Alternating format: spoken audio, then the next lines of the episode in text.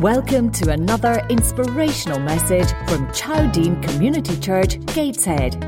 For more information about Chowdean, visit www.chowdean.org.uk. We hope you enjoy the podcast.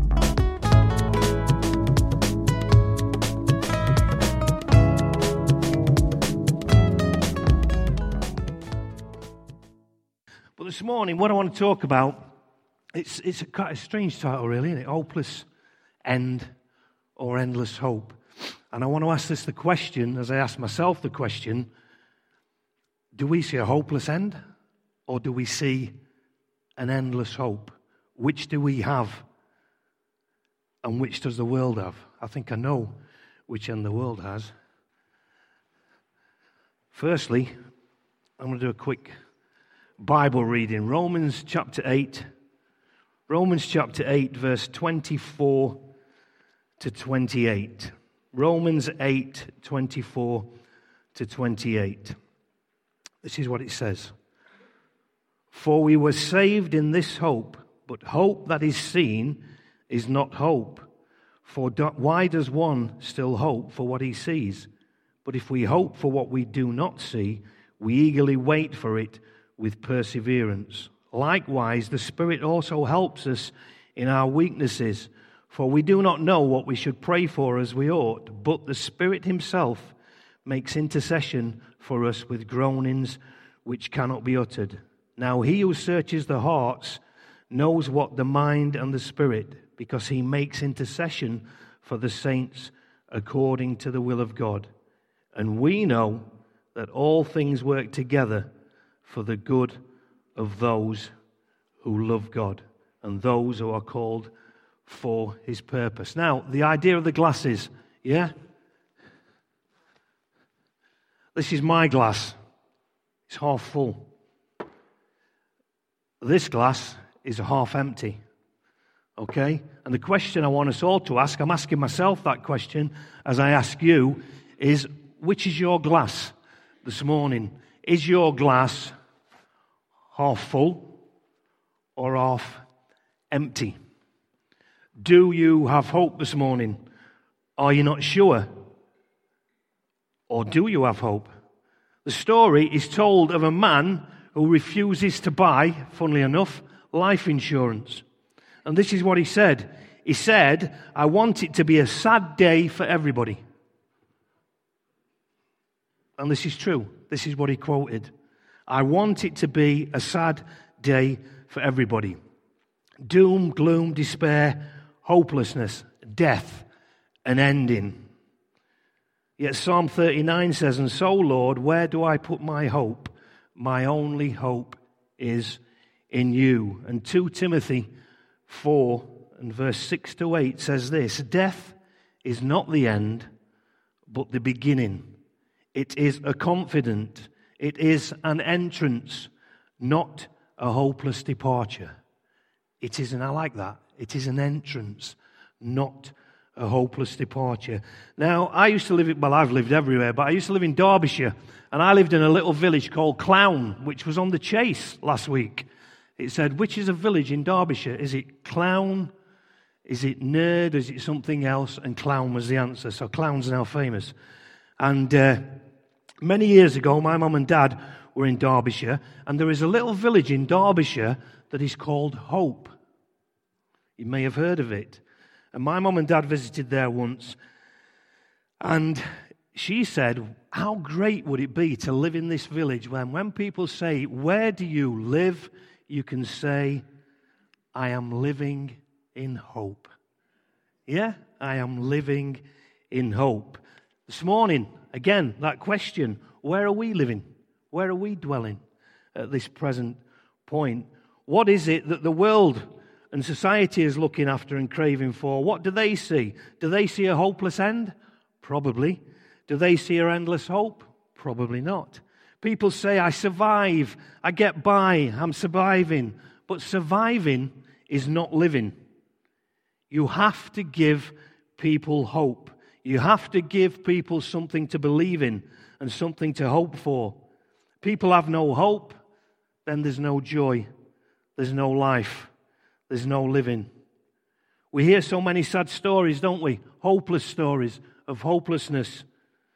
We see them around us all the time. We see them on the news. We witness them sometimes. Sometimes we may work in that field where we see it on a daily basis. And we experience it for ourselves sometimes the feeling of hopelessness.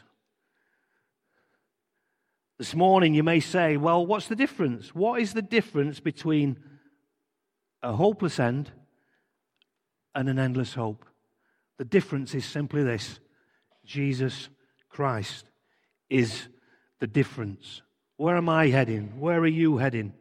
Where's your journey taking you? What part of the journey are you on? Where are we at? What is it like, the journey for you at the minute? In all honesty, mine's tough, mine's hard, but I have hope. I believe, I trust for better things. Psalm 39, verse 7 My only hope is in you. We all need hope, don't we? Every single one of us. We all need hope.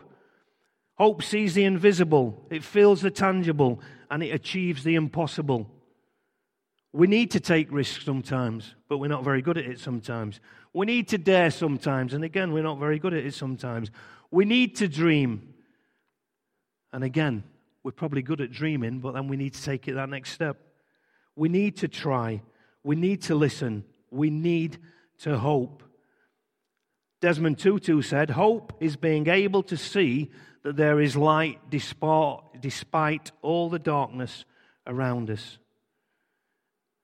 And then many years ago, a famous admiral said this God grant me the courage not to give up on what I think is right, even though I think it's hopeless. We need to believe. We need to trust. We need to hope. Because hope is not a wish, hope is not a whim.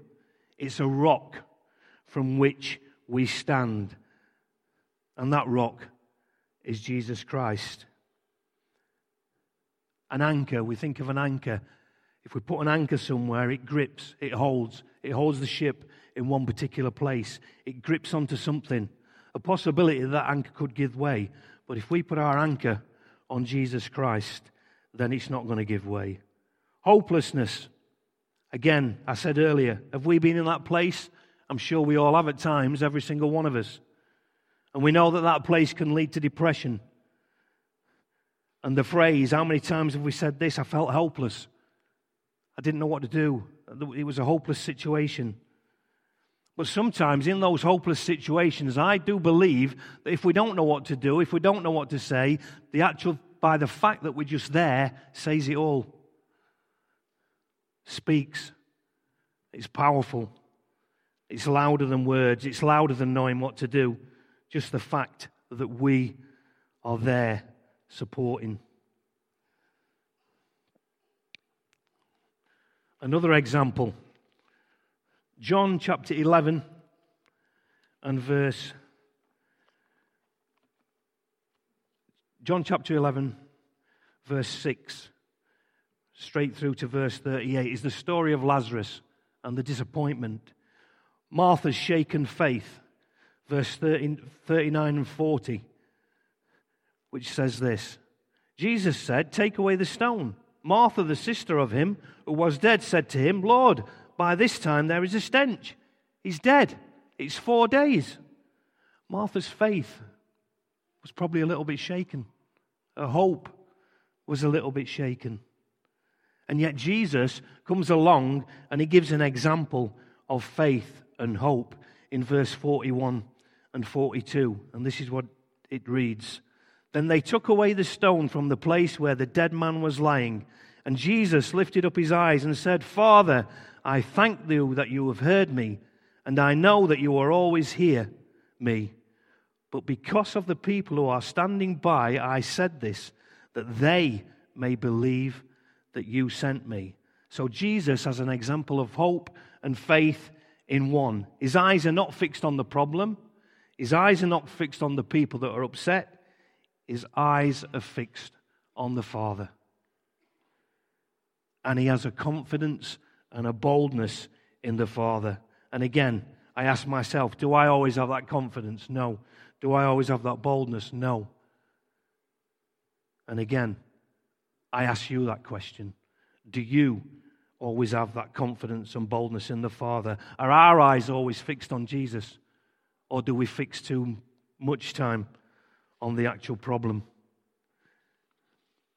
Again, it's decisions. Where are we? Hopeless end, endless hope. Verse 45 and 47 of that same chapter. Then many of the Jews who had come to Mary and had seen the things that Jesus did believed in him. But some of them went away to the Pharisees and told them of the things that Jesus had done. So they'd actually seen things, they'd seen Jesus, but they were still undecided. Despite seeing the miracle that he'd done, despite seeing the hope that was created, and they plotted against him. You know, and the sad thing is sometimes, and the reality is sometimes, that even as church, we can still do that, myself included. We can all fall into that trap that what we do is we can plot against each other. We can criticize each other. We can discourage each other. We can hold each other back. Where do we choose to dwell? In hopelessness or in the endless hope? Or do we dwell in Christ, in the possibility, in the hope, in the endless hope that He gives us? Because at the point where we hope would otherwise become hopelessness, it can actually become faith. Hoping in what we can't see, hoping in what we can't touch, hoping in what we can't feel sometimes. When expectation meets expectation, faith begins to grow. Hope appears in the Bible 129 times. And you know, as expectation meets expectation, just as we can criticize each other sometimes, we can actually encourage each other. We can actually build each other up. We can rub off on each other. And as a corporate family and as individuals, our hope and our faith will rise when we do that. It will rise. It's good that we do it individually, but it's more important that we do it corporately so that the unity of our community here grows and our faith and hope rises and we become more effective. There is power in hope. Hope refers to the beginning of faith, a living hope, a life giving hope, a hope that sees and reaches beyond our current troubles. And we've all got troubles. Every single one of us has got troubles. Hope in Christ transforms. Hope in Christ is eternal. Hope in Christ assists in trial. Hope in Christ sees what is invisible. Hope is like lighting a candle. Hope in Christ changes us as we become, as we become new. It's more than turning over a new leaf. It's more than changing our ways. It's more than changing our lifestyle. We become new. We change from the inside out. We become new. We live it out practically. We reflect our Father. We reflect our family. We reflect the family likeness. Hope will keep us going through every trial. And our vision obviously needs to be in the natural, but also we need to see the trials. We need to see troubles and losses, inadequacies, lack of resources. So, what we need to do is put heaven's glasses on and get heaven's perspective on the things that trouble us, the problems, the issues, so that we see them not in our way, but in His way. 2 Corinthians 4, verse 17. When we suffer afflictions, we gain, we gain glory, and it lasts only for a moment. So afflictions don't last forever, but God's glory lasts forever. So let's put on heaven's glasses and let's see things as God sees them. And let's use our troubles for our own good and not only our own good, but we can use our troubles for other people's good as well. Hope is centered in Jesus Christ, as I've already said, because he's unique. And only Jesus can quiet the winds and the waves. Only Jesus has the words of eternal life. Only Jesus died on a cross for your sins, and only Jesus rose from the dead. And at the end of time, the only thing that will stand is Jesus. Endless hope. Hope moves us forward. That's got to be good. The more we long for the future, based on God's reliable word, the less we will yearn for the past. Now, I'm not knocking the past. I'm not saying there's anything wrong with the past. I've got some great memories of the past. But the problem is, we can sometimes live in the past, and God wants us to live in the now. Yeah? Because we're moving forward. God's reliable word, the less we yearn for the past, hope deletes regrets, and hope underlines expectation. Hope can diminish the drag, the hard slog sometimes that we do sometimes feel. The peaks and troughs of life, the peaks and troughs of faith, the peaks and troughs of following Jesus. Hope moves us forward and it increases momentum. Hope energizes the present. It is worth living because of the eternal tomorrow. What's doomsday for most is a great day for us.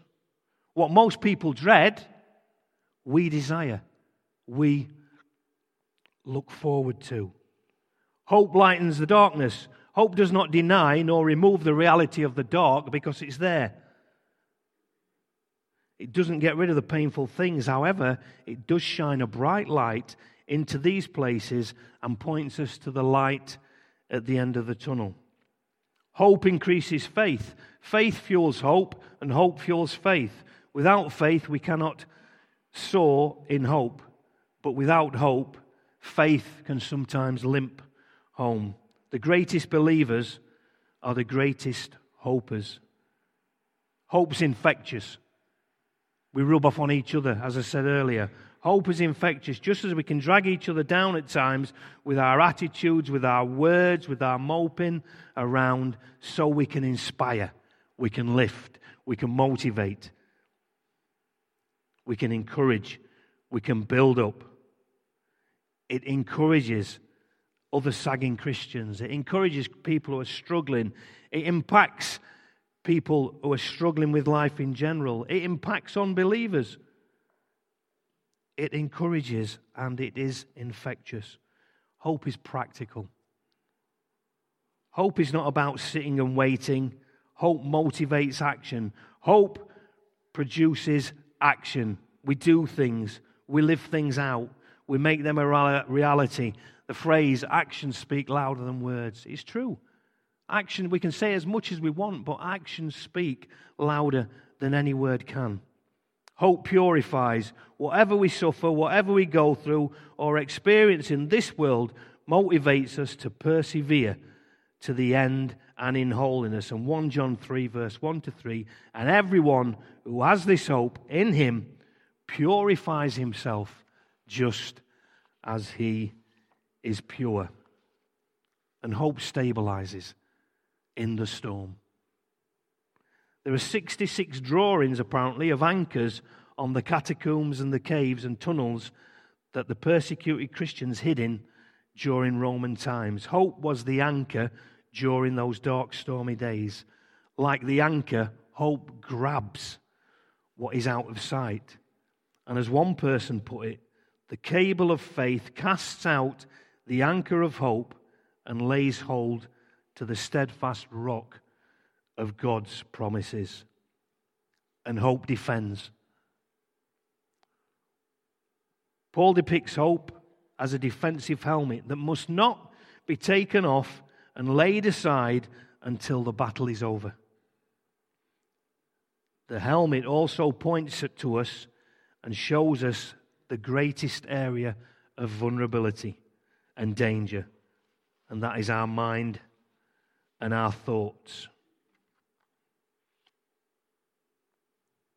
We all need hope, every single one of us.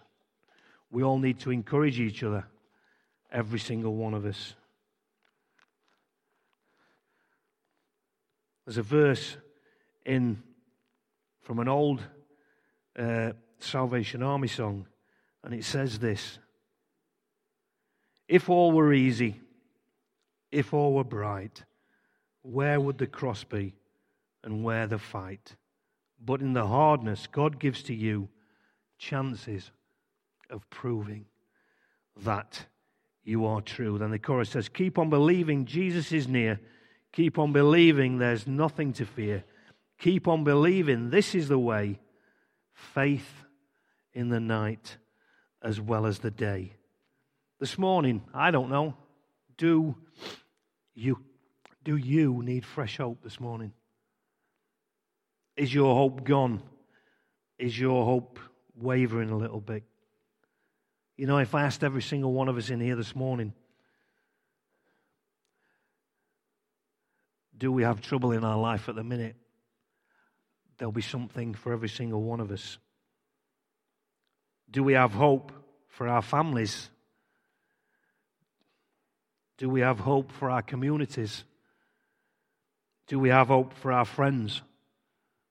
Do we have hope for our church community? Because the hope that Jesus offers is not a hopeless end, it's an endless hope. It can transform, it's eternal in scope. It will help through trials. It's centered on a person, Jesus Christ. The band want to start to come back up. You know, Jesus is life changing, not life ending. Life changing, not life ending. We need to create communities of love, of grace, and of hope. And our building, the place we meet, the place we come together, should not be our context because our community is and should be our context. Jesus said, not come in as we do as church, but Jesus said, go. A command. It didn't say come in, he said go. A command to reach other people and give other people hope give our community hope, give our world hope. A Christian's hope leads somewhere, it has a final destination. The world's hope, you talk to people, doesn't know where it's going, doesn't know what the future holds. A bit like those old trips, old church trips. You used to get on a coach, mystery tour, and you never knew where you were going but you always ended up somewhere, but you didn't know. Are we aware of that this morning? Do we know where we're going? Do we have a final destination? I bought a new t shirt a few weeks ago and it says on it Carpe Diem and it says seize the day. And I thought, well, that's fair enough. Seize the day. That's, that's pretty cool. Make the most of today. But then when you read into it a little bit, seize the day actually means trust as little as possible in the future or tomorrow. Now, I would say, oof, dodgy t shirt. No, I still want to seize the day, but with God, I would say, we can seize the day and trust God for both tomorrow and the future, for He has them both. Hebrews 11, verse 1. Faith is the substance of things hoped for the evidence of things not seen.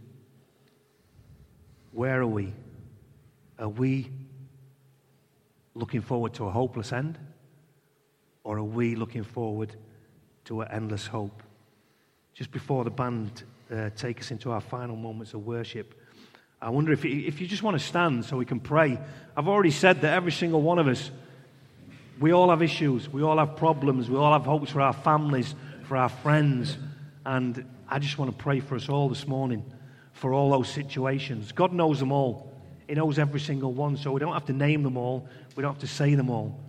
But I want to pray for that this morning for every single one of us, that we will be hopeful in probably some difficult situations that are in our lives at this present time.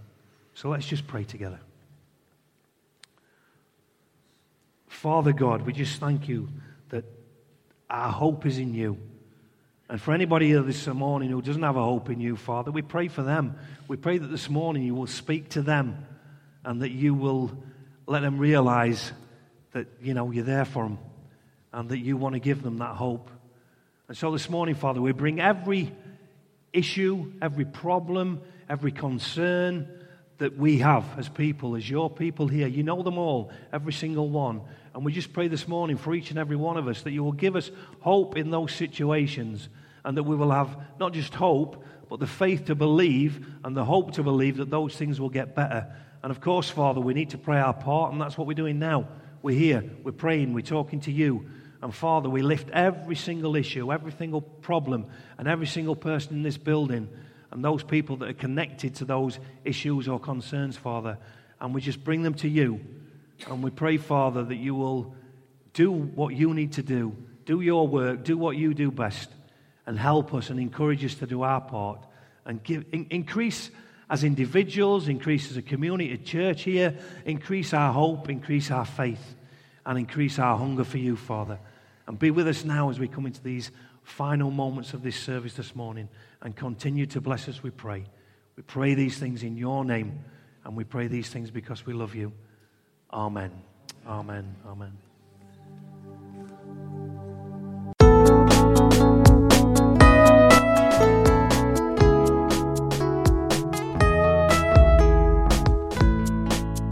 This is the end of this message. We hope you enjoyed it. If you want to find out more about our church, please visit www.chowdean.org.uk. And please take a minute to rate our podcast on iTunes.